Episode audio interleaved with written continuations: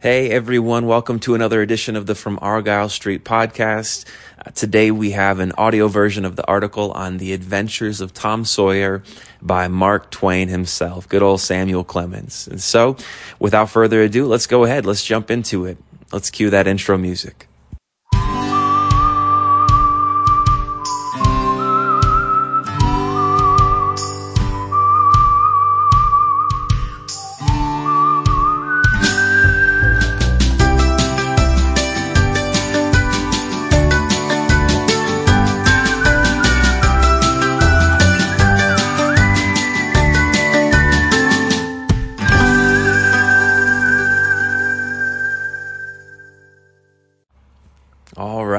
Let's get started.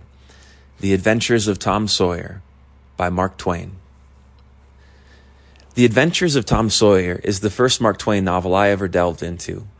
Honestly, with this work, I couldn't wait to embark upon a journey into the mind of America's literary fountainhead, especially since Tom Sawyer is held to be one of Twain's two finest novels, the other being its sequel, The Adventures of Huckleberry Finn.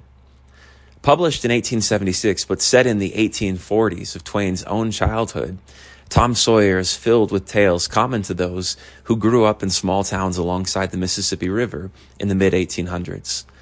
I enjoyed the story, but over and over again, I kept finding that it wasn't at all what I had expected.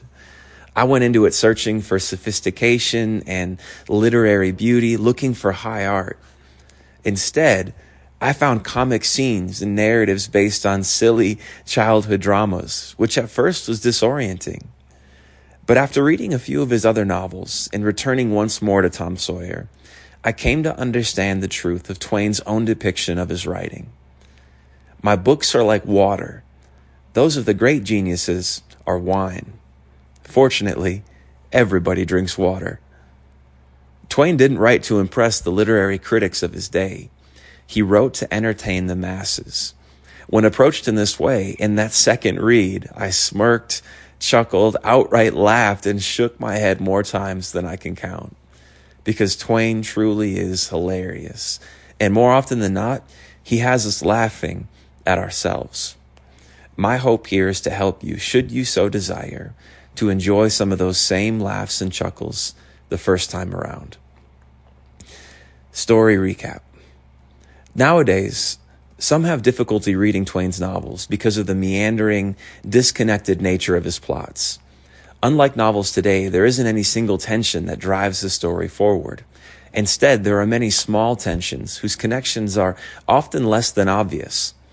In my opinion, reading Twain is like watching Seinfeld, where you enter into each mini narrative expecting to laugh and enjoy it, even if it has nothing to do with what came before or what follows after. The trick is to enjoy each mini narrative for itself. That being said, the shorter narratives do eventually compound into one sensible, larger plot. So what I'd like to provide is an overview, as the crow flies, of those smaller narratives and the nature of their larger connectedness. Number one, whitewashing the fence. We're introduced to Tom and given a sketch of his character as he tricks all the boys in town into doing his chore for him, painting his aunt's fence white, and even paying him to do it. Tom then uses these spoils to buy tickets at church, which technically were only supposed to be won by memorizing Bible verses. He then reimburses his stash of tickets to the envy of all the other boys for the grand prize, a Bible. He achieves this victory only to, then make a fool of himself, demonstrating his complete lack of biblical knowledge before the entire Sunday school. He also meets the new girl in town, Becky, who quickly becomes Tom's romantic interest throughout the novel. Number two, Dead Cats and a Midnight Murder. Enter Huckleberry Finn, a child whose only guardian and relative, his father, is completely unable to care for him. So he wanders about, having nothing to do with school, spending his time however he likes. He's the hero of all the boys. He and Tom get to talking and agree to visit a cemetery at midnight to test out their theory concerning warts and dead cats. While there, they witness a murder. The young doctor in town had hired two men, Injun Joe and Muff Potter, to dig up a recently buried body. Before they finish the job, they attempt to exhort the doctor for more money. He refuses, a scuffle ensues, Muff Potter is knocked unconscious, and Injun Joe kills the doctor. The two boys flee, in their terror, vowing to keep mum about the whole thing. Muff Potter reawakens, only to believe that he himself killed the doctor accidentally. He's quickly arrested, but his trial is delayed till later in the story. Number three, their own funeral. Next, Tom wins Becky's affection at school and convinces her to become engaged to him. They are full of bliss for about 30 seconds. Then, due to Tom's lack of discretion, their engagement is broken off. In his heartbreak, Tom and two of his friends decide to run off as pirates. So they make for Jackson's Island in the midst of the Mississippi River just downstream from their town. They spend a few nights there before they're plagued by an overwhelming case of homesickness.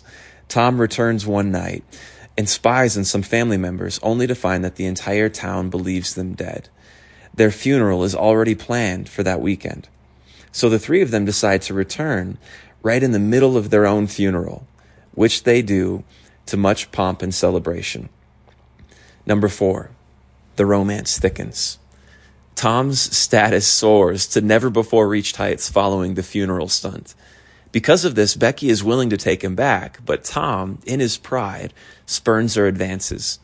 They go back and forth a bit until in the end, Tom covers for Becky at school, voluntarily taking the punishment for a crime she had committed. In the wake of his sacrificial heroism, the two are reunited. Number five, the murder trial. Finally, Muff Potter's murder trial ensues, and the attention of the entire town is wrapped by the proceedings. Lacking even the conviction himself that he didn't do it, Muff Potter doesn't stand a chance. His only hope is Tom and Huck, the only two who know his innocence, but they don't dare say a word for fear of Injun Joe. Until, on the closing day of the trial, a witness to the murder takes the witness stand. Tom himself. He testifies that Injun Joe is the real murderer. Injun Joe, who is sitting in the audience, leaps out a window and escapes. And once again, Tom is lifted on high as the town hero. Number six, treasure hunt. One day, Tom gets the itch to hunt for buried treasure. Huck agrees to go along with him. In their search, the two find themselves in a haunted house at night when who walks in but a disguised Injun Joe and his new partner in crime.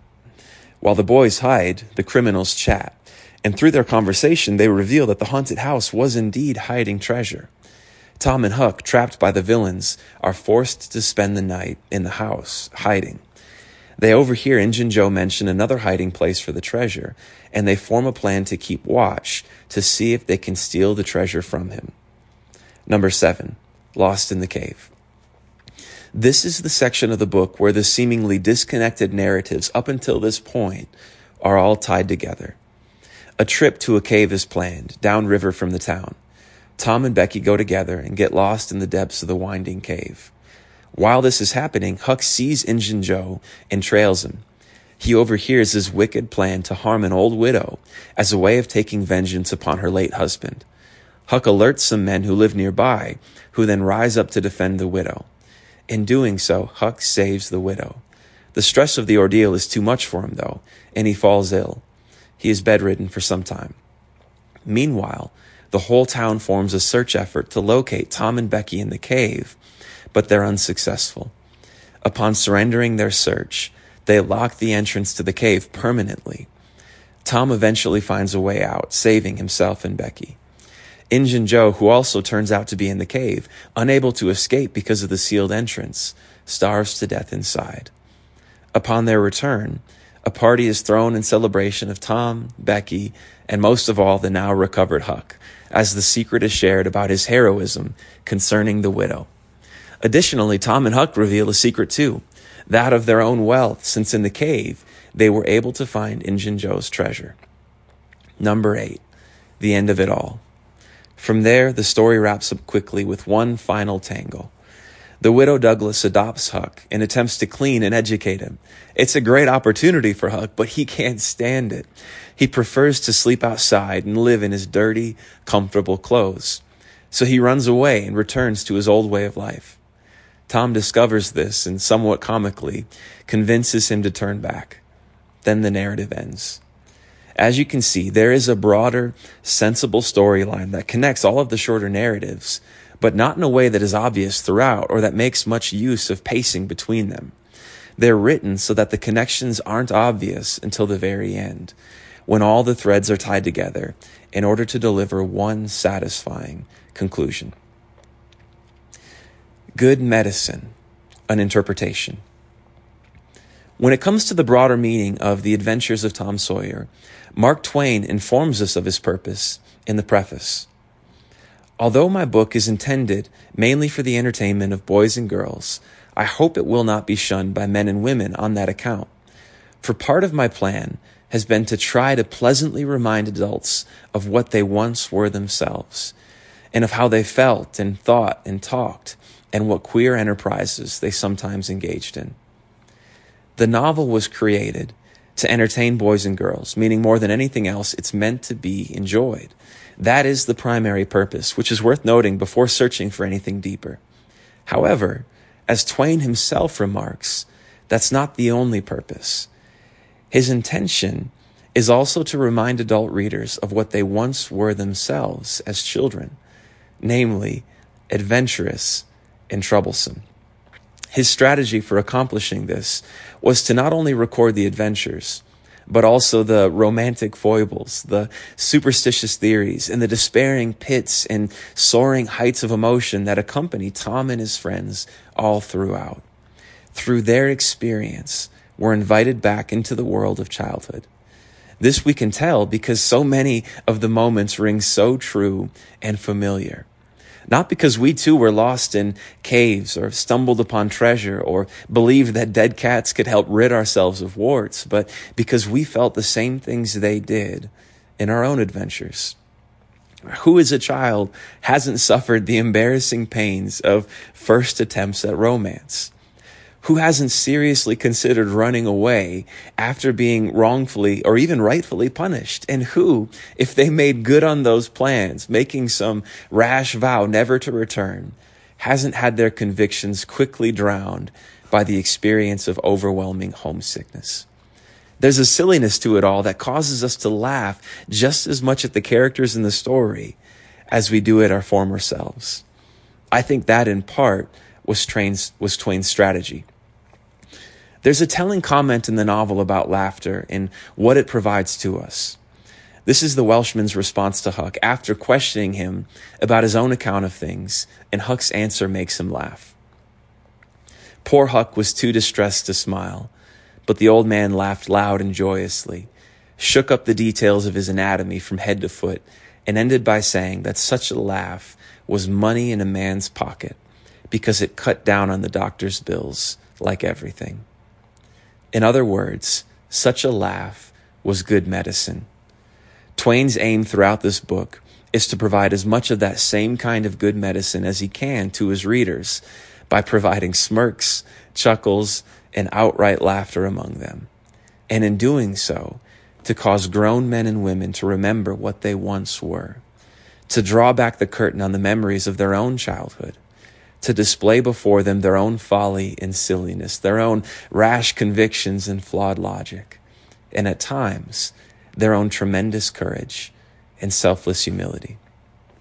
Tom Sawyer was written to remind its readers of what it was like to be a child, how adventurous and troublesome they once were, in the hope that something of that same spirit might be revived within them again. Closing thoughts on humor and adventure. It's worth spending some time considering Injun Joe and the particulars of his character, which is something I'm planning to do in an article later this month. But I'll also say that I believe the book is primarily intended to foster two things within us humor and adventure. In reminding us of what odd features marked our own childhoods, as well as his, Twain is attempting to give rise to a spark, a spark that might set flame to the dry kindling within us that is the forgotten memories and affections of our youth. To this end, the book provides plenty of laughs. But what it cannot do is provide adventure. We're invited to accompany Tom, Becky, and Huck on their adventures, But when it comes to keeping this alive within us, upon the closing of these pages, the responsibility lies with us. So the question is, how might you foster greater adventure in your own life? How might you tend the flame of an adventurous and troublesome spirit within? I ask not because the consequences of failing to do so are severe. In fact, they probably don't amount to much at all. But perhaps that alone is the greatest tragedy. That to let this flame flicker away and die within us is to surrender ourselves to a life without adventure. It may be comfortable. It may be easy. It may even be tolerably pleasant. What it cannot be is a life worth writing about, a life worth telling. And if it's not that, we might ask, is it even a life worth living?